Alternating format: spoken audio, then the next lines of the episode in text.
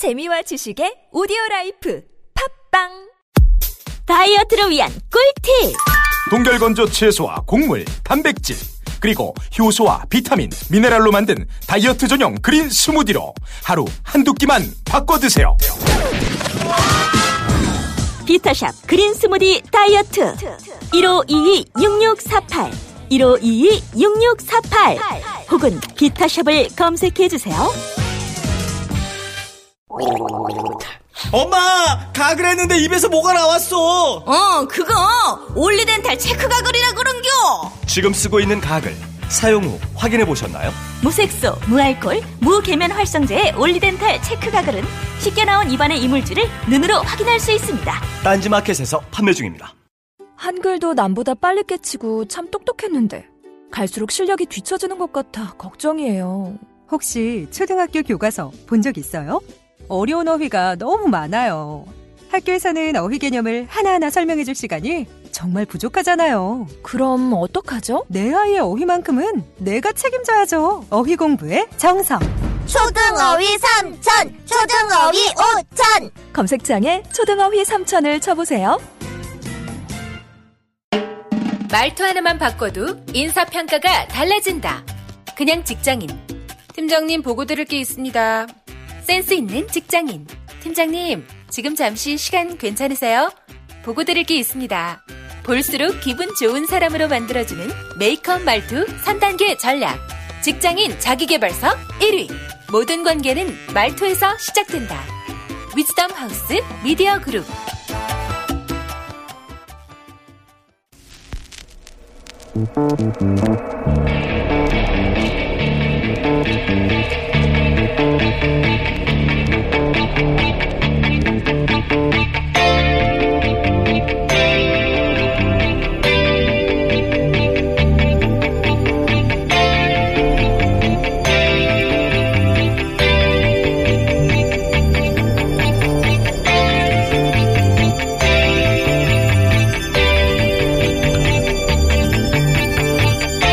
안녕하세요. 김어준입니다. 허리케인 허비가 휴스턴을 덮친 당일 오히려 피해 지역으로 진입한 이들이 있었습니다. 2005년 카트리나 피해 지역 주민들로 구성된 민간 대원들이었습니다. 각자 자신의 트럭이나 소형 보트를 동원한 민간인들이 정부보다 먼저 구조 활동에 착수한 이유 중 하나는 자신들이 직접 겪었던 과거 때문이었죠. 2,500여 명의 주권에 실종된 카트리나 당시 지역 주민들은 길거리에 방치된 시신을 수습할 수가 없었습니다. 미 정부가 지역 치안과 시신 처리를 민간 업체와 계약을 했기 때문이었죠. 작업 시간과 시신 숫자로 비용을 정산 받는 민간업자들은 이익을 극대화하기 위해서 시신을 아무도 건들지 못하게 하고 최대한 천천히 시신을 수습했죠. 정부의 기본 의무인 재난의 구조, 군안마저 자본의 욕망에 맡겨버린 재난 자본주의의 극명한 사례였습니다. 우리 사회도 이런 일을 겪었습니다. 세월호 참사 때 민, 관, 군의 긴밀한 협조 불가능했었습니다. 대신 특정 군안업체가 현장을 독점했었죠. 세월호 조사 2기가 출범하게 되면 대체 정부에 누가 왜 특정 업체와 독점적인 계약을 맺도록 지시했는지 밝혀져야 합니다. 국가가 국민들을 구하진 못했더라도 최소한 왜 그랬었는지 아무리 시간이 지나도 밝혀내야 하는 거죠. 그게 아이들을 먼저 보내고 남은 어른들의 의무죠. 교조 생각이었습니다.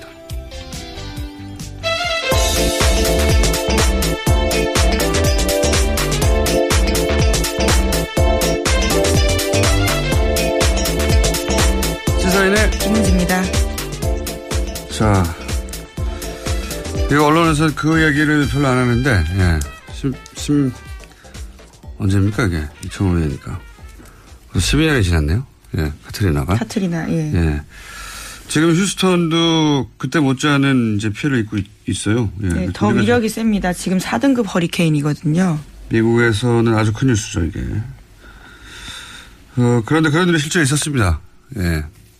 우리나라에서 그렇게 크게 보도 안 됐는데, 어, 이라크 전에 투입됐던 경비업체들, 전쟁을 아웃소싱 하냐? 뭐 이런 얘기를 했었죠.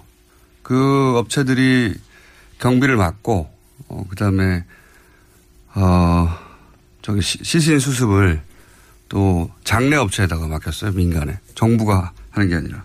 그러다 보니까 시신을 건들면 수익이 줄어들잖아요. 시신을 수습하지 못해서 오랫동안 시신들이 길거리에 방치돼 있었죠.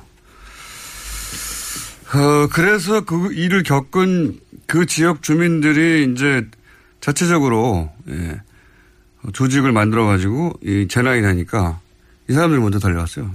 예, 그런 일이 있었다. 세월호도, 어, 소위 그런 걸 재난 자본주의라고 하는데 재난을 통해서 이익을 찾는 세월호 때도 그런 일이 있었다고 할 수 있죠. 예. 갑자기 생각이 나서 그 얘기를 했고요. 자, 첫 번째 뉴스는요. 네, 나온 소식 김에 먼저 허리케인 하비 소식 알려드리겠습니다. 허리케인 하비가 미국 남부 지역을 강타하면서 그로 인한 피해가 눈덩이처럼 커지고 있다고 합니다. 피해 규모가 많게는 100조 원대에 이를 거라는 전망도 나왔는데요. 사망자 숫자도 10명으로 늘었습니다. 4만 명 가까운 주민이 집을 떠나 대피했고요. 45만 명이 넘는 수재민이 발생할 걸로 전망됩니다. 알겠습니다. 예, 방금 전해드린 내용이고요. 자, 우리 소식은요. 네, 어제 북한 미사일 쐈다라는 속보 전해드렸는데요. 더 자세한 내용들이 나왔습니다. 어제 북한이 평양 순안 비행장에서 탄도미사일 한 발을 동해 방향으로 발사했습니다. 미사일은 고도 550km까지 올라가면서 일본 홋카이도 상공을 가로질러 2,700km를 비행했습니다. 29분간 날아간 미사일은 북태평양에서 떨어졌는데요. 북한 발사체가 일본 열도 상공을 통과한 것은 과거에 몇 번 있는 일이지만요. 무기화된 미사일은 이번이 처음입니다. 다섯 번째인가, 뭐, 네 번째가 그럴 거예요. 예전에 뭐, 대포동 때도, 90년대도 넘어갔었어요. 예. 그리고 최근에 또 인공위성이라고 하고, 그때도 뭐, 일본에서는 난리가 났었는데, 이번에는 아주 기다렸다는 듯이, 예, 준비된 난리가 났어요. 예. 신칸센을 30분간 중단시켰거든요. 지하철 중. 네, 멈췄죠. 예, 주민들도 피난 명령하고, 휴교, 휴교도 했습니다. 뭐. 방송에서 수상한 사람 보면 신고하라고. 미사일 넘어가는데 수상한 사람이 땅 위에서. 그리고 이게 의도된, 어, 난리인 것이, 발사하고 그 붙장 알았잖아요. 그리고 궤도 파악도 됐을 거고. 그러면 그 궤도 계산하고 대략 어디 떨어진지도 대충 알고. 일본에 안 떨어진다는 거 안다는 거죠. 예. 뭐하러 필요한 시킵니까? 예, 물론 뭐 과거와 다른 점은 예고되지 않았다라는 점이 있긴 있습니다. 아니, 근데 발사되자마자 알았잖아요. 예, 발사된 직후에 바로 알았다는 얘기는, 어, 미사일 포착하고 어떤 궤도를 어떻게 날아가는지 다 알았다는 것이고, 어, 발사 후에 10 몇 분 후에 일본 선거 휙 지나갑니다. 다 지나가는데 열차를 못 계속 중단시켜요. 이유가 없어요. 어, 아베 정권 입장에서 이제 지금 한참 그 직전까지 학원비 가지고 지지율이 30%로 떨어졌다가 그렇죠. 예. 그리고 평화 헌법 개정도 해야 되는데 그 지지율도 반등 실제 됐고 예. 그리고 평화 헌법도 개정하려는 아베 평생 꿈이죠. 예. 그걸 이제 북한 미사일 도움을 받아서 이렇게 의도적인 난리를 친다는 거죠. 네, 그래서 어제 아베 내각이 굉장히 긴밀하게 움직였는데 아베 총리도 어제 하루에만 세 번이나 기자들 앞에서 기자회견했다고 합니다. 그럴 필요가 있었겠죠. 예. 휴교를 왜 합니까? 수상한 사람, 방송 NHK를 통해 수상한 사람 보면 신고하라고. 예. 미사일 다 지나가는데 왜 철도가 서 있어요? 다시 돌아오나요, 미사일이? 여하간 그렇게 해서 북한은 미국도 재밌어요, 반응이. 미국의 본토는 영향이 없다. 뭐, 괌은 위협이 안 된다. 괌에 위협이 안 된다는 걸 굳이 강조를 합니다. 미국의 말을 전혀 듣지 않는 건 아니라는 걸 강조하면서도 뭐 강력하게 뭐 대응하겠다. 예, 모든 옵션은 테이블 위에 있다 이렇게 밝혔습니다. 화염과 분노에 비하면 뭐 아무것도 아닌 반응이죠. 모든 옵션이 테이블에 있다는 것은. 여하간 트럼프도 큰 도움을 받았죠. 예. 러시아 스캔들 얘기도 들어가 버렸고.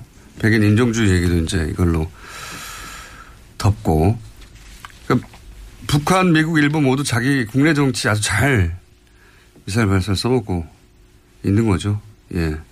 북한이 이미 훨씬 더 긴 사정거리로 쏠 수 있다는 걸 증명했잖아요. 그럼 더 짧은 거리는 당연히 쏠 수 있겠죠. 예. 그 자체로는 큰 대수가 아니고 사실은 이제 북한이 제시한 미국의 조건이 뭐 마음에 들지 않았거나 네. 이런 식 그래서 이제 압박을 하면서 더 나은 조건으로 대화를 모색하는 그런 의도 아니겠냐 하는 분석도 일본에서도 해요. 근데 이게 상식적인 분석인데 우리나라에서 이런 소리를 하면 이제 친북이라고 합니다. 예. 당연한 분석인데 이런 걸 못하게 한 세월이 한 10년 되다 보니까.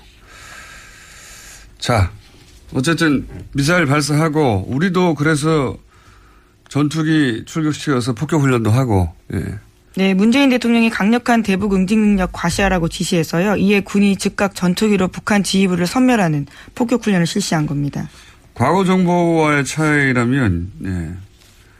어, 그때는 대북 휴전선에서 방송을 했죠. 네, 대북 방송했었습니다. 네, 미사 우리 전투기를 출격시켜서 폭격 훈련을 한다 이런 게 아니라 대북 방송을 가만히 있지 않겠다면서 대북 방송을 했죠. 네, 뭐 소녀시대 같은 걸그룹 노래도 틀기도 하고요. 예. 일종의 심리전을 펼친 겁니다.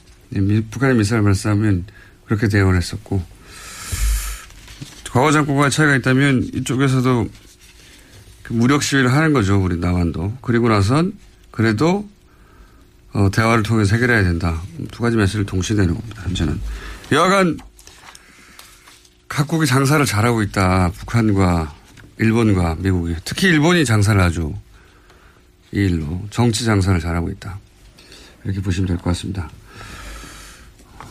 자, 다음 뉴스는요? 네, 국정원 관련된 소식 계속 전해드리고 있습니다. 오늘 아침 한국일보에서 관련된 단독 기사가 있는데요. 검찰이 이명박 전 대통령 시절 청와대 행정관이 민간인을 동원한 댓글 공작에 직접 관여한 사실을 확인했다라는 보도입니다. 검찰은 이명박 정부에서 청와대 시민사회 비서관실과 국민소통 비서관실, 행정관으로 근무했던 오모 씨의 자택과 압수, 사무실을 압수수색했다라고 하는데요. 또 오 씨도 소환 조사했다고 합니다. 오 씨는 검찰 조사에서 청와대 근무 당시에 국정원 쪽과 정치 개입 댓글을 모의했다라고 인정했다고 하는데요. 또 자신의 친인척 10명 정도를 동원해서 직접 댓글 알바까지 했다라는 겁니다. 청와대 행정관이. 그렇죠. 당시에요. 그러니까 당시에. 예. 제가 이제 한 번 말씀드린 적이 있는 것 같은데 광우병 사태 때 이명박 대통령이 당시 직접 어, 행정관들한테 댓글 달라고 지시했다고 제가 말씀 드린 적이 있잖아요. 직접 들은 이야기입니다. 제가. 어, 그런데 이제 실제 행정관이 알바들을 동원해서 여기서 알바들은 친인척입니다. 친인척을 동원해서 아이디를 많이 만들고 청와대에 있을 때 댓글 달았다는 거잖아요. 네, 1인당 50개까지 아이디를 만들어서 돈도 300만 원까지 받았다고 합니다. 1인당. 예.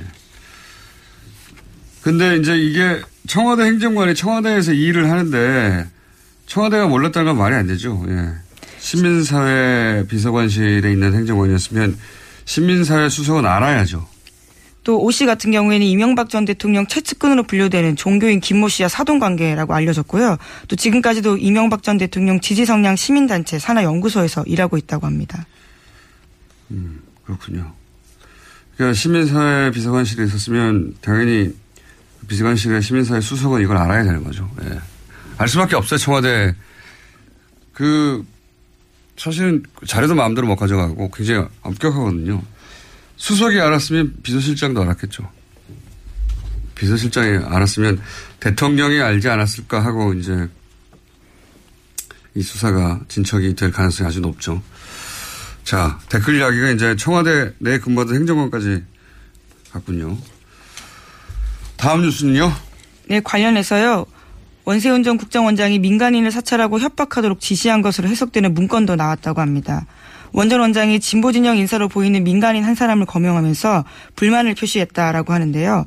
집행유예 기간 중에 그렇게 돌아다녀도 되느냐라고 이야기하면서 지금이라도 내일 구속된다는 사인을 줘라. 그런 식으로 행동하면 처벌된다라고 말해서 활동 못하게 해라라는 지시를 했다라는 겁니다.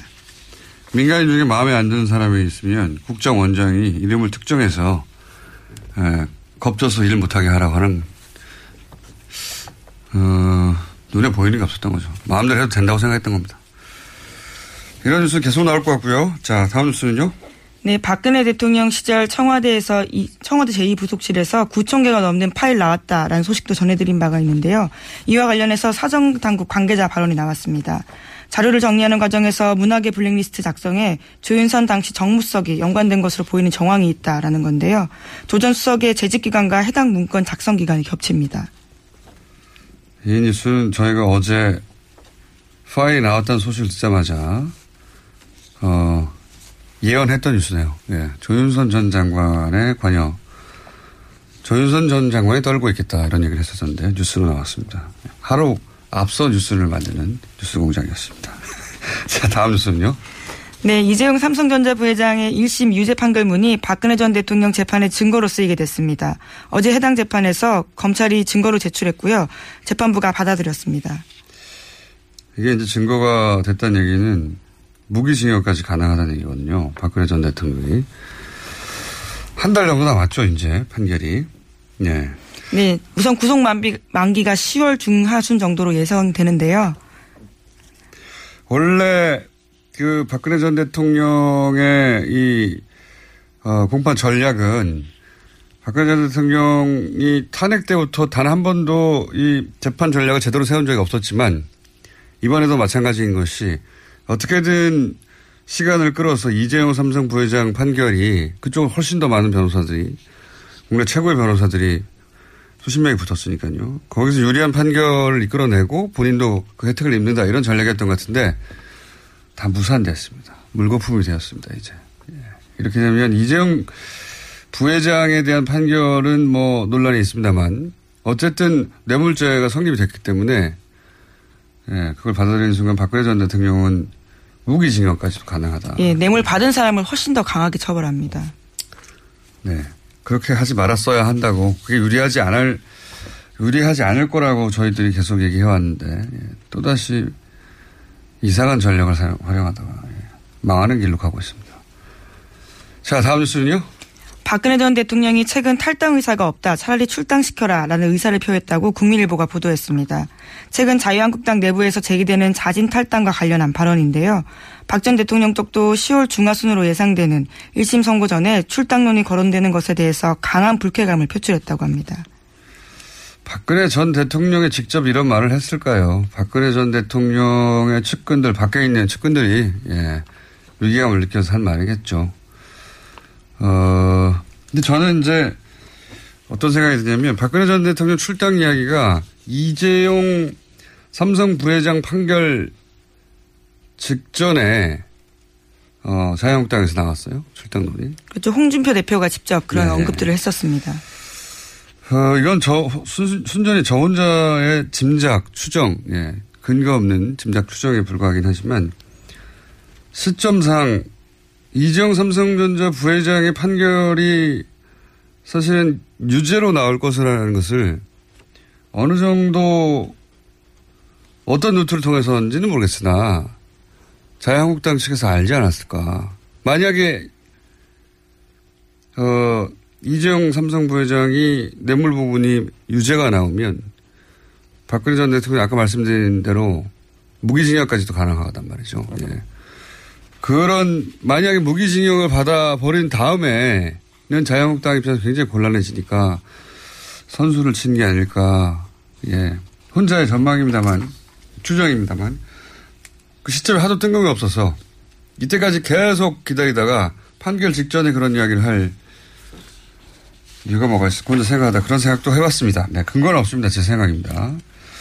한두 가지 정도 제목만 읽고 끝내야 될 것 같습니다. 시간이 다 돼서. 네, 주호영 바른정당 원내대표가 어제 자유한국당과의 통합 논의 가능성에 대해서 언급했습니다. 언론 인터뷰를 통해서요, 박근혜 전 대통령 출당과 친박 8쪽에 대한 책임 있는 모습이 보이면 통합 논의가 활발해질 수 있다라고 이야기한 겁니다. 주호영 바른정당 원내대표가. 예. 예, 이 이야기는 대선 전에 계속 있었던 사실 친박, 친문을 제외한 나머지 연대, 오랫동안 얘기했었죠. 이걸 신 3당 합당이라고 제가 표현해 왔었었는데, 뭐 그걸 다시 시도하는 겁니다. 예, 될지는 모르겠지만. 자, 그러면서 또 홍준표, 안철수 두 전 대선 후보가 만났고요. 그죠? 네, 대선 이후 처음으로 만났는데요. 당대표가 돼서 예방격으로 만난 겁니다. 그 자리에서 문재인 정부 정책을 비판하는데 한 목소리를 냈습니다. 대선 후보 토론 때 쳐다도 안 보겠다고 했던 안철수 후보나 당시 초등학생이라고 했던 홍준표 후보가 이제 아주 반갑게 다시 만나서 예, 친하게 사진을 찍었습니다. 안철수 대표는 정신이 다 됐어요, 정말. 여러, 여러 차례 끼는 거지만. 자, 오늘 여기까지 해야 될 것 같습니다. 시사인의 김은지였습니다. 감사합니다. 그리고 바로 이어서 저희가 어, 연속 3회입니다. 뉴스공장 연속 3회가 아니라 연속 5회군요. 예. 지난주부터 따져면. 짧게 짧게 연속 5회 한 번에 안 끝나서 이정철 전 부장판사하고 오늘은 전화로 아주 짧게 하고 이제 그만 헤어질까 합니다. 안녕하십니까? 안녕하십니까. 빨리 하겠습니다. 네. 이게 이제 워낙 중요한 판결이라 저희가 한번 전체 구조를 파악해 보려고 하다가 하도 이야기가 길어져서 매번 예, 오늘까지 네. 왔습니다. 오늘은 짧게 하고 끝내죠. 예. 예, 예. 자, 어, 어제 양형의 어, 무죄가 난 부분 중에 이상한 부분 얘기하고 그리고 양형의 이상한 부분 얘기하려고 하다가 시간이 부족해서 마무리를 못했어요. 그렇죠? 네네. 예. 마무리를 해주십시오. 어, 지금 양형 부분에 있어서 이제 불리한 부분은 어제 쭉 말씀을 드렸고요. 그 다음에 유리한 부분에 대해서 지금 판결이 근거로 드는 게 세 가지인데, 예, 하나는 수동적이라는 거, 예, 그다음에 적극, 적극적으로 먼저 요구하진 않았다. 두 번째는 청탁하고 나서 그 결과로 삼성 쪽에서 어떤 유리한 결과를 얻었다는 사실까지 확인되지 않았다.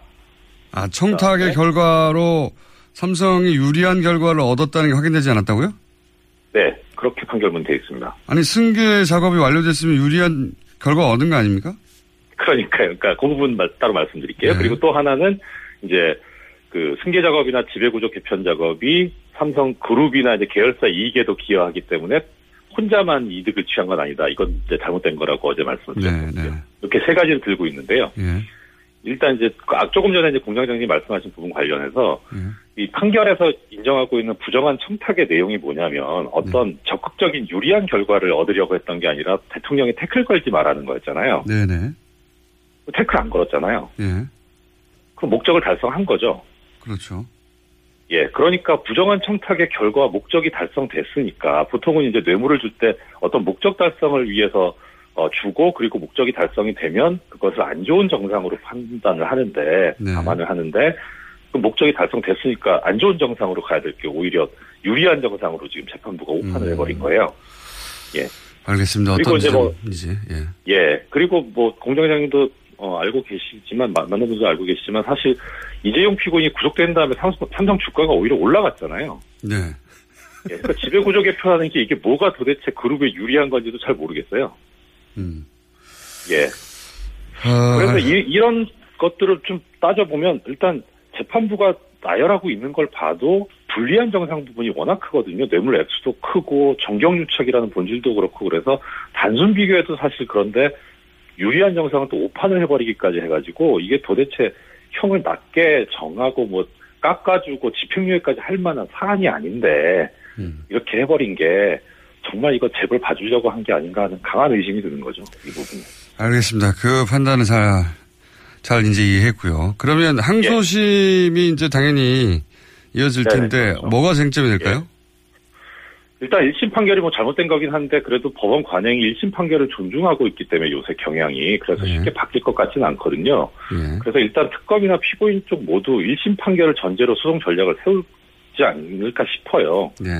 근데 이제 유무죄 부분 하여튼 너무 시, 뭐 시간이 없으니까 양형 부분만 얘기하면 일단 특검 부분은 조금 전에 말씀드린 이제 부당한 결과가 있었다 유리하게 예. 그 부분을 어떻든 증명을 하려고 할 거고 음. 그다음에 피고인 쪽에서는 지금 불리한 정상으로 피해 회복이 안 됐다는 걸 들고 있거든요. 횡령 부분이. 예. 그러니까 공탁을 하든지 뭐 피해 변제를 하려고 하겠죠. 음, 돈을, 예를 들어서 예, 회사한테 뭐, 몇백억 가량 손해를 입혔는데, 그걸 이재용 예. 부회장이 사비로 공탁을 네. 해서, 아니, 그럼 피해 회복하면 될거 아니냐, 이렇게 나올 수 있다는 거죠?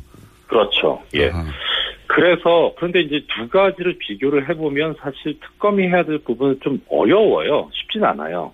음. 그러니까 나올 건 다 나왔기 때문에. 근데 이제 삼성 쪽에서 할 거는 상대적으로 쉽거든요. 돈만 저기 공탁을 하면 되니까. 음, 피해 회복을 했다. 그렇죠. 그러니까 이게 특 별히 뭐큰뭐 이게 유죄가 무죄로 뒤집히고 무죄가 유죄로 뒤집히고 이런 부분이 없다면은 사실 감형이 이루어질 가능성이 항소심에서 상당히 높아요. 그래서 이제 그렇게 되면 5년이니까 절반까지 할 수 있으니 예. 뭐 2.2.5년 혹은 뭐 어쨌든 3년 이하가 되면 집행유예가 가능하니까 그 집행유예를 풀어주려는 거 아니냐.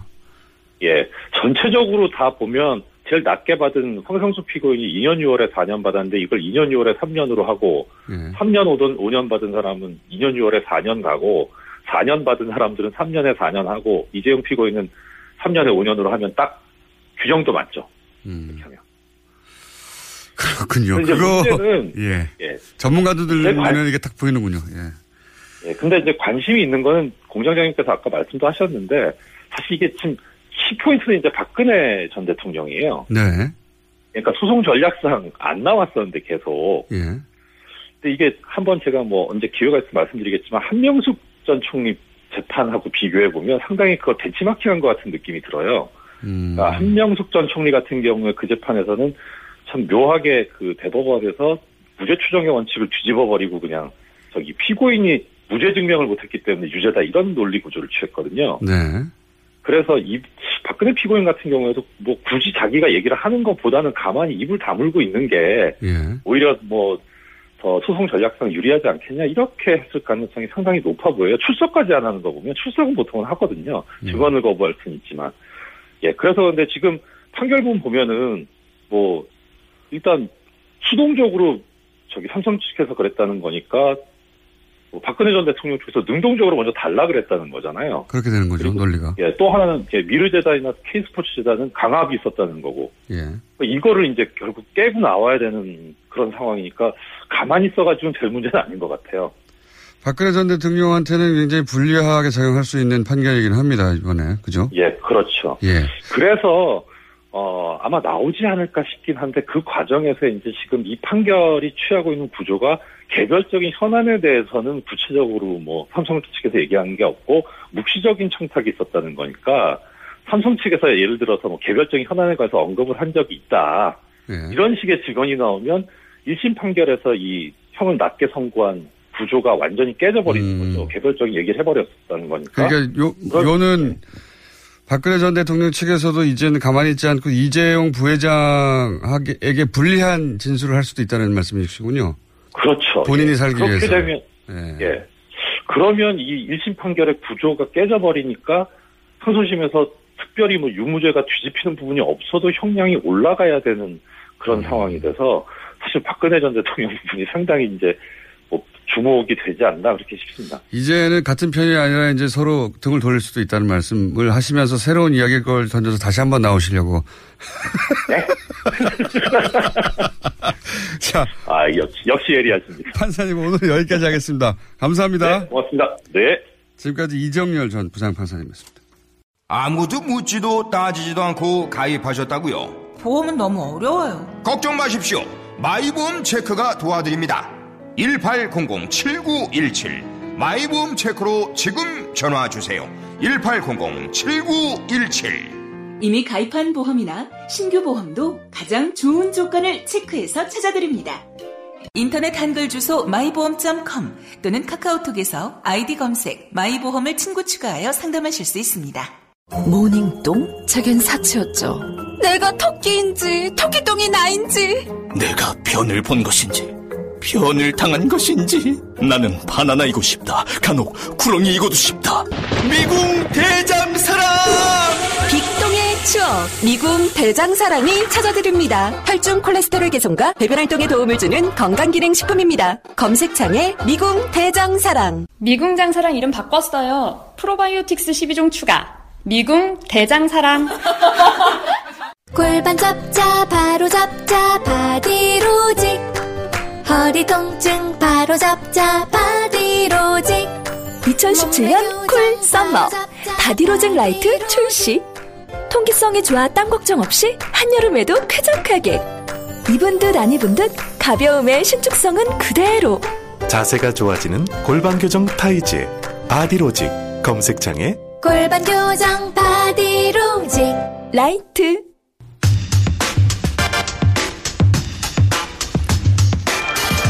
최순실 국정농단이 세상에 알려지는데 매우 중요한 역할을 했던 고영태 씨. 현재 재판을 받고 있죠. 어제도 공판이 있었습니다. 이재용 박근혜 전 대통령의 공판도 중요합니다만 고영태 씨를 잊지 않는 것도 중요하죠. 해서 진행사항 중간 체크 간단하게 해보겠습니다. 고영태 씨 변호인 김명민 변호사 연결되어 있습니다. 안녕하세요. 네, 안녕하세요. 네. 간단하게 고영태 씨 혐의를 다시 정리해 주시죠. 네, 지금 고영태 씨는 세 가지 혐의로 재판을 받고 있는데요. 알선 수재, 그리고 사기, 어, 마지막 하나는 그 사설 경마장 운영을 했다라는 혐의입니다. 자, 어제 어, 알선 수재 혐의 관련해서 증인 신문이 이루어진 걸로 아는데 네. 어제 증인 신문은 어떻게 진행됐습니까? 네, 이제 어제와 지난 금요일 이렇게 어, 짧은 기간 내에 그 증인 신문이 이루어졌는데요. 네. 돈을 주었다는 사람, 예. 그리고 어, 세관장으로 임명된 사람, 그리고 관세청장으로 임명된 사람 네. 세 명이 나와서 증인으로 진술을 했습니다. 일단 돈을 줬다는 사람의 진술 때문에 사실은 지금 구속된 거 아니겠습니까? 예. 네, 네, 맞습니다. 네. 그런데요. 이게 알선수재라는 게 그 세관장을 어, 고영태와 최순실을 통해서 세관장을 안 될 사람을 임명하면서 네. 고영태가 그 돈을 주었다라는 제3자한테 돈을 받았다라는 이런 구조거든요. 뭐 인사청탁을 하는데 중간에 돈을 받았다는 거죠. 예. 네. 일단 그 인사청탁의 대상이 됐던 승진했던 사람이 돈을 준 게 아니라 네. 제3자가 돈을 줬다라는 것도 좀 특이한 구조긴 그렇죠. 합니다. 네. 어쨌든간 돈을 주었다라는 사람의 진술은 어 일단은 신빙성이 많이 떨어지 떨어졌습니다. 뭐 잘 기억이 안 나고 자기가 돈을 준 건 맞는데 나머지 사실들은 대부분 다 기억이 잘 안 난다라는 그런 얘기들을 했고 예. 그리고 돈을 준 명목에 대해서도 뭐 그거는 이제 구체적으로 진술을 했는데 나머지 두 공무원들이 그 돈을 줬다라는 사람의 진술과 완전히 상반된 진술을 해서 예, 돈을 줬다라는 사람의 진술이 상당히 많이 흔들리고 있는 상황이긴 합니다. 그렇군요. 돈을 줬다는 사람의 진술 때문에 사실 이 진술 하나로 어, 구속이 되고 재판을 받고 있는 셈인데 실제로는 근데 돈을 네, 줬다는 사람의 진술이 어, 돈을 줬다는 사실만 얘기하지 나머지는 불분명하고 그리고 그 돈의 혜택을 입은 사람들이죠. 이제 돈을 줬다는 사람 주장에 의하면 그 사람들을 승진시키려고 돈을 제3자인 자신이 줬다는 건데 이것 좀 이상하지만 어쨌든 그런데 이제 그 돈을 어 주어서 혜택을 입은 사람들이 나와서 어 그 혜택을 입은 바 없다거나 혹은 뭐 전혀 상관없다는 식의 진술을 했나 보죠. 구체적인 거는 말씀 안 하셔도 되는데 여하간 신빙성이 깨졌다고 표현하시니까 예, 예. 그, 제 구체적인 정황, 사실관계나 정황들에 대해서 너무 다른 얘기들을 해왔고, 어, 예를 들어서 이제 돈을 줬다는 사람은 고영태가 영향력이 크다라는 식의 얘기를 하지만, 나머지 두 분은 고영태는 잘 모르겠다. 저 사람은 무슨 영향력이 있는지 잘 모르겠다라는 이런 식이었습니다. 음. 최순실은 알아도, 네. 최순, 고영태는 최순실한테 이렇게 그 밑에서 일하는 사람 정도 혹- 혹은 의전하는 사람 정도의 관계인지는 알겠지만 뭐 고영태가 무슨 영향력이 있는지는 잘 모르겠다. 라는 식의 이제 얘기를 음. 실제 그러면 그 돈을 준 사람들 돈을 준 사람이 목적한 대로 인사가 이루어졌습니까? 아, 승진 같은 경우들은 이루어졌는데 예. 어, 돈을 준 사람은 그 나중에는 명목 자체를 또 바꿉니다. 자기의 승진과 관련해서 돈을 줬다라고 또 아, 말이 그래요? 바뀌었거든요. 그렇군요. 네. 그런데 이제 본인의 승진과는 사실 상관이 없다라는 게 나머지 두 명의 진술에 의해서 어, 매우 구체적으로 확인이 됐습니다. 돈을 줬다는 사람의 진술과 상반되는 진술이 나머지 두 증인으로부터 나온 거군요. 한마디로 말하면. 네. 이게 이제 저희가 일종의 허위 자백이라고 부르는 것인데요. 허위 자백을 하는 사람들의 특징이 있습니다. 이게 무지의 폭로라는 것이 있는데 이제 진술을 하는데 그 객관적인 사실과 너무 달라서 어, 객관적인 사실을 들이대면 진술을 계속 번복하는 이런 모습을 이제 우리가 무지의 폭로라고 부르는데 전형적인 그런 모습들을 많이 보여줬고 그 내밀한 사정, 진짜 범행을 저지른 사람만 알 수 있는 내밀한 사정, 그걸 우리가 비밀의 폭로라고도 부르는데 비밀의 폭로는 거의 없었습니다. 그래서 이게 허위 자백일 가능성이 높다라고 그렇게 분석을 할 수도 있었습니다. 변호인 측의 주장입니다. 참고해서 들으시고, 예. 어쨌든 공판이 진행 중이니까, 어, 더 디테일한 거는 다루지 않도록 하고요. 또한 이제 저희는 중간 체크 해보려고 하는 거거든요. 어떻게 진행되고 있나. 그리고 이제 그 처음부터 이 사건은 그 매우 이례적이라고 이럴 수는 없는 일이라고 여러 차례 주장을 하셨는데 공판이 진행되는 과정에서 혹시 이례적인 점들이 있습니까? 예, 좀 특이한 점이 있는데 어, 검찰이 신청했던 증거를 어, 지금 철회를 일부 하고 있습니다. 어, 그게 검찰이 자신들이 신청했던 증거를 철회하고 있다고요? 네네 네 맞습니다. 보통 검찰은 한 번 증거를 신청하면 변호인들이 이건 상관없는 증거니까 철회해라 철회해라 얘기를 해도 철회를 거의 안 하거든요. 그렇죠. 추가하죠, 이 오히려. 사건은 음. 네 그런데 이 사건은 특이하게 아, 신청했던 증거들을 철회를 하고 있고 증인들을 철회를 하고 있습니다.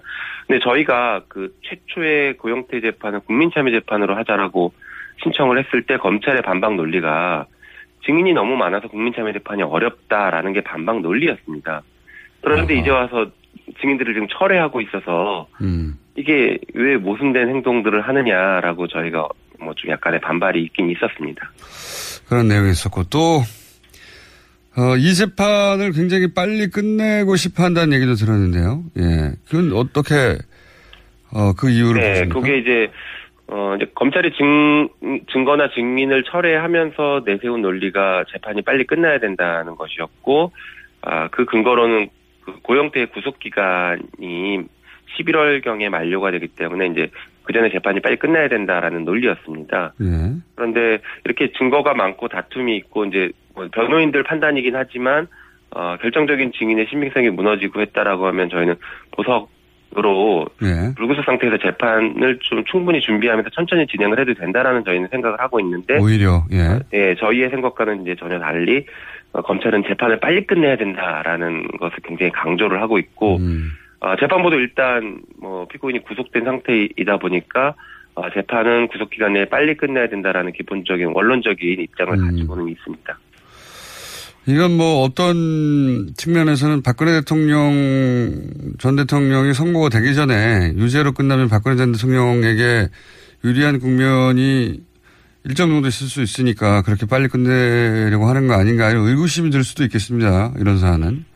네, 뭐 그런 의심을 해볼 여지는 있죠. 특히나 이제 최순실 씨의 재판도 결국엔 최순실 씨 재판, 박근혜 전 대통령의 재판의 결정적인 그 최초 그 제보자였고 네. 그 전체 흐름에서 제일 중요한 중심축을 맡고 있었던 사람이 고영태였는데 고영태가 어쨌든간 무엇인가로 유죄, 특히 국정농단 사건 관련해서 개인의 이익을 뭐 취했다라고 유죄가 만약에 인정이 된다라고 네. 하면 그쪽 재판에서는 뭐 유리한 국면이 그렇죠. 조성될 진술의 신빙성이 흔들린다든가 그걸 네, 맞습니다. 들고 나와서 저 그쪽 변호인단이 이 어, 그런 주장을 하겠죠. 아무래도. 예. 뭐 어쨌든 네, 그런 의구심이 그쪽- 예. 네, 네, 맞습니다. 마지막으로 한 가지만 더 여쭤볼게요. 이명박 전 대통령 아들 이시영 씨가 어, 자신의 마약 투약 의혹이 제기된 것과 관련해서 또 고영태 씨에게 소송을 제기했다고 언론 보도가 됐는데 그 부분은 어떻게 진행되고 있습니까?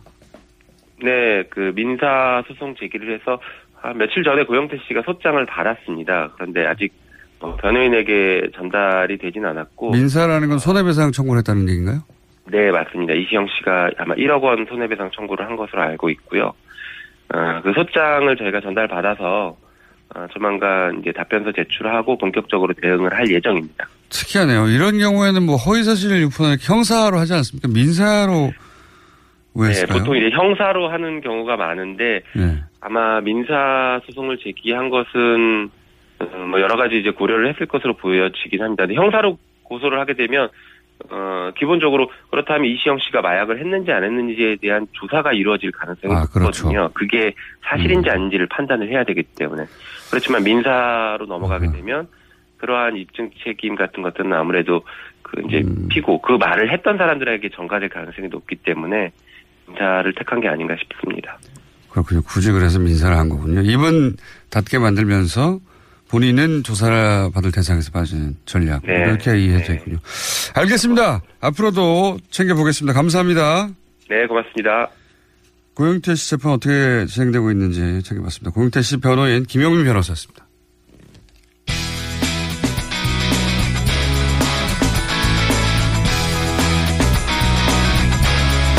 자, 세 번째 법조인 나왔습니다. 법조인 연석 오늘은. 왜냐하면 최근에 사건들은 다 법과 관련 있는 사건들이 네. 주요 왜 이렇게 시끄러워요, 나라가. 양지열 변호사님. 예, 안녕하세요. 이제 별명 필요 없이 양지열 변호사님이라고 부르겠습니다. 내가 그냥 수능 하니까 재미가 없으시죠? 예, 그렇게 예. 받아두면 안 되거든요. 다- 다 저항하고 그래야 되는데 재미가 없어요. 아, 알겠습니다. 그냥 양변. 아니, 딴 데서 자꾸 이상한 별, 다른 방송에 자꾸 이상한 별명을 붙여서. 다른 거- 방송에서도 별명이 있어, 있어요. 뭐, 뭐가 있습니까? 못 밝히겠어요. 차마. 그게 더 흉측해서 차라리 악마가 나을 뻔했어. 그건 뭡니까? 싫어요. 안 가르쳐 드릴래요. 아, 양 언니라고. 양 언니. 예, 저 PD, 저, 저 제작진이 저 명예훼손입니다, 이거. 방금 제작진이 저한테 문자로 알렸습니다. 양 언니. 예. 그러고 보니 주제로 넘어가시죠. 어울리네요, 양 언니. 예. 굉장히 감성도 이렇게 음. 예민하시고 예. 오지랖도 넓으시고. 왜 얘기를 꺼내가지고 차라리. 자, 오늘은 뭡니까? 네. 아, 오늘 이제 원세훈 전 원장 드디어 판결 선고가 있죠. 네. 어, 참 말도 많고 탈도 많고 대법원까지 갔다가 다시 내려와서 이제 뭐 판결이 연기가 되니 변론이 제기가 되니 했었는데 결국은 그대로 굳어져서 원래 계획대로 오늘 판결 선고를 합니다. 새로 나온 오늘 판결이 나니까 이제 이거 나면 이게 최종이잖아요. 아, 그렇죠. 네. 사법 제도를 통해서는 아니 뭐 대법원 다시 올라갈 수도 있죠. 다시 올라갈 수 있습니까? 예. 항소를 했는데 만약에 그 판결이 네. 마땅치 않다라고 하면 원세훈 전 원장이 다시 대법원 또 가달라고 할 수는 있습니다. 어쨌든 30이니까. 아니 한 번 갔다 다시 왔는데 또 갈 수도 있어요. 그 원칙 이론적으로는 그래요. 그런 경우는 못 본 것 같아요. 거의 없죠. 근데 현실적으로는. 그러니까. 근데 이게 1심에서는 워낙에 유명해졌던 게 정치 네. 개입은 했는데 선거 개입은 아니다라는 판결로 네. 온 국민들을 충격에 빠뜨렸던 그런 1심이 대단했었어요. 그렇죠. 예. 그때 2년에 3년이었는데 뭐 2년에 3년 집행유예 나왔었는데 네. 말씀드린 것처럼 아니 뭐가 다르냐 정치의 개방과 선거의 개방게 라는 의구심을 낳도록 했었는데 그리고 그 선거법 위반에 대해서 심리전단 직원이 계획적으로 했다고 볼 수 없다. 계획적으로. 그러니까요. 그냥 어떻게 보면 원성훈 무계획적으로 전 했나요? 말씀을 따르는 과정에서 자기도 모르는 사이에 그러니까요. 목류병 상태에서 했나? 성의가 지나치다 보니까 정치를 불현듯 개입하고 있었으나 의도적으로 네. 선거라는 거 이거죠. 이제 누구를 떨어뜨리거나 아니면 붙게끔 만들 생각은 아니었다라는 거였는데 정치 개입하면 당연히 그렇게 되는 건데 하여튼 그런 판결이었죠. 판결이 이상했어요. 그래서 뭐 음. 그리고 본인이 글을 쓴 본인의 이메일이고 본인밖에 쓴 적이 없고 어 근데 본인의 이메일에서 나온 내용인데 내가 그 이메일을 쓴 기억이 없다고 했더니 그 이메일에 그 증거 능력을 쓸 증거 수가 능력을 없다. 쓸수 없다고 해, 해버리지. 근데 그거를 이번에 대법원에서도 인정을 해줬거든요. 아니 그러니까요. 2심에서는 이렇게 뒤집혔다가 2심에서 뒤집혔다가 대, 법원에서 기억이 없대잖아. 그러니까 이게 무슨 내용이냐면 이게 말이 됩니까? 기억이 없다고 그러면 다. 원래 이제 그 사이에 시간이 꽤 흘렀으니까 대법원에서 왜 파기환송을 했냐면 네. 그러니까 2심에서는 뭐 정치 개입이는데 선거 개입 안 됐다는 게 말도 안, 말도 안 된다고 하면서 다 유죄로 해서 최소한 징역 3년은 네. 선고를 했습니다. 그런데 들고 간 게 뭘 들고 갔냐면 그때 중요한 게 국정원 직원들이 활동을 한 건 분명한데 네. 이게 어떻게 원세훈 전 원장에게 연결이 되는 부분이 없다. 네. 그런데 연결이 되는 고리로 지적된 게 말씀하신 국정원 직원의 이메일에 네. 자기가 이런 뭐 원세훈 전 원장의 말씀 더하기 트위터 아이디 한 60몇 개가 들어있었던 거예요. 200여 개가 있었어요. 어, 근데 근데 그- 그, 거 연결된 게 또 400개고. 그렇죠. 그렇게 연결된 거기서부터 이제 퍼져 나갔던 거죠. 수십만 건, 그 한 사람한테서 거기가 수십만 건이 딱 나온 건데. 그러니까 연결 고리였던 건데 네. 그걸 국정원에서 아니 대법원에서 대법원에서 이 사람이 이 사람이 이메일에서 나온 건 맞는데 이 사람이 쓴 건지가 확실치가 않다. 이 사람이 자기 외에는 이 이메일을 쓴 적이 없다고도 했어요. 그렇죠. 그런데 뭐 어떻게 된 겁니까 이게? 트위터가 지 혼자 글을 썼어요 수십만 개를? 아니 이메일을 아니 거기서 나온 그렇죠. 그러니까 건들이 수십만 건이 그게 수십만 건이 날아가 버렸죠. 그러니까 그 연결고리가 딱 빠져버리면서 원세훈 전 원장에게 직접적으로 갖다 붙일 게 없었던 거죠. 근데 이게 이메일이 지금 얘기하신 것처럼 이게 왜 대법원에서는 증거를 쓸 수 없다 그랬냐면 이것도 일종의 진술이랑 비슷하다고 본 거예요. 이메일이니까. 이메일 무슨 진술입니까? 그러니까 이메일에 들어간 내용이 중요 내용이 중요하다고 본 거예요. 예를 들어서 어 제가 뭐 김호중 공장장이 아침부터 삼겹살 3인분을 봤다 하더라는 내용의 이메일을 친구에게 보냈어요. 3, 3인분을 봤다고요? 3인분을 먹는 걸 봤다. 먹는 걸 봤다. 네, 3인분을 믿을 만 하잖아요. 그렇더라도 저를 불러서 네가 진짜로 본 거를 쓴 게 맞냐라고 확인을 해보지 않으면 이거를 쓸 수 없다는 식으로 대부분은 본 겁니다. 아니 다 논리야. 머리 좋은 사람들이니까 만들어냈겠지만 제가 만약에 그랬다고 쳐봐요. 봐주, 봐주냐. 안 봐주죠. 왜 봐줘요? 아니, 그런 일이 있었어요. 음, 그런 아직- 일이 있고 예. 파기환송된 다음에도 아주 이게 아주 대단했어요. 여러 가지가 가장 대표적으로 볼 수 있는 게 최근에 최근에 일련의 사건들은 지난달 11일에 이제 그 검찰에서 국정원에 두 가지 자료를 그 새롭게 증거로 제출했죠. 첫 번째가 아 이렇게 원세원 전 원장이 말씀이 직접 기록된 녹취로 예. 원래도 이제 제출이 되긴 했었는데 좀 많이 부실했었거든요. 그 녹취록을 지난달 11일에 제출을 했고 또 하나 이제 이른바 어 국정원에서 청와대 정무실에 SNS 동향 보고라는 것을 보고한 문건 두 가지를 제출한 거죠. 이건 네. 증거 채택이 됐습니다. 근데 그 안에 내용이 이제 어제 또 더불어민주당에서 내용이 무엇이었는지를 공개를 했어요. 예. 그 내용을 보면 확실하게 원전 원장이 이건 정치가 아니라 선거에 개입했다는 내용이 나와버리거든요. 정치하고 선거가 어떻게 구분이 되냐고요. 아니, 그래도- 선거는 뭡니까 그러면? 선거는 영업이에요 그냥. 손님 끌어다 놓은 다음에 뭘 팔지가 정치인 거고 손님 끄는 게 이제 영업이자 선거인 건데 어제 내용이 보면 언론을 줘 패라 마음에 안 들면 이런 네. 내용도 나오는데 직접 선거와 관련된 얘기들이 많이 나와요. 뭐냐면 아니, 너무 당연한 거고요. 국정원이 지지를 하지 않으면 선거에서 당선할 수가 없다. 뭐 90몇 년도 총선에서는 국정원이 지지하는 후보들이 아예 나갔다. 아니 후보도 국정원이 골라서 골라라고 했는데요. 뭐. 그리고 결정적으로 아 이거 좀 참 뼈 아팠을 것 같더라고요. 어 2011년에 박원순 시장이 당선된 건 피부숍 사건 때문이다. 네. 예. 그렇게 분석한 누가. 책임이 있다라고 봐야겠죠. 모르겠습니다. 저는. 어쨌든 30초 남았는데. 아 30초 남았어요 벌써? 네, 30초 남았는데 네. 다음 내일 또 나오시려고 그러는 거예요? 아니 아니 그건 아니고요. 이정열 판사님 방송 듣다가 나도 저렇게 해야지 거 아니에요? 아, 아니요. 근데 오늘 같은 경우는 지금 말씀드린 자료들이 다 검찰에서 증거 채택이 됐기 때문에 새롭게 변론을 제기해서 다시 한번 다 너무 일이 커졌으니까 보자고 했는데 법원에서는 그냥 양형에 참고하면 되니까 사건의 유무죄를 판단할 수 있을 정도로 이미 됐다라고 해서 오늘 선고를 하기로 한 겁니다. 그래서 유죄다 무죄다? 유죄죠. 예. 아니 그러니까 예, 예상을 해보자면 유죄 3년 6개월에 4년 나올 거예요 아마. 내일 따지겠습니다. 양절 변호사였습니다.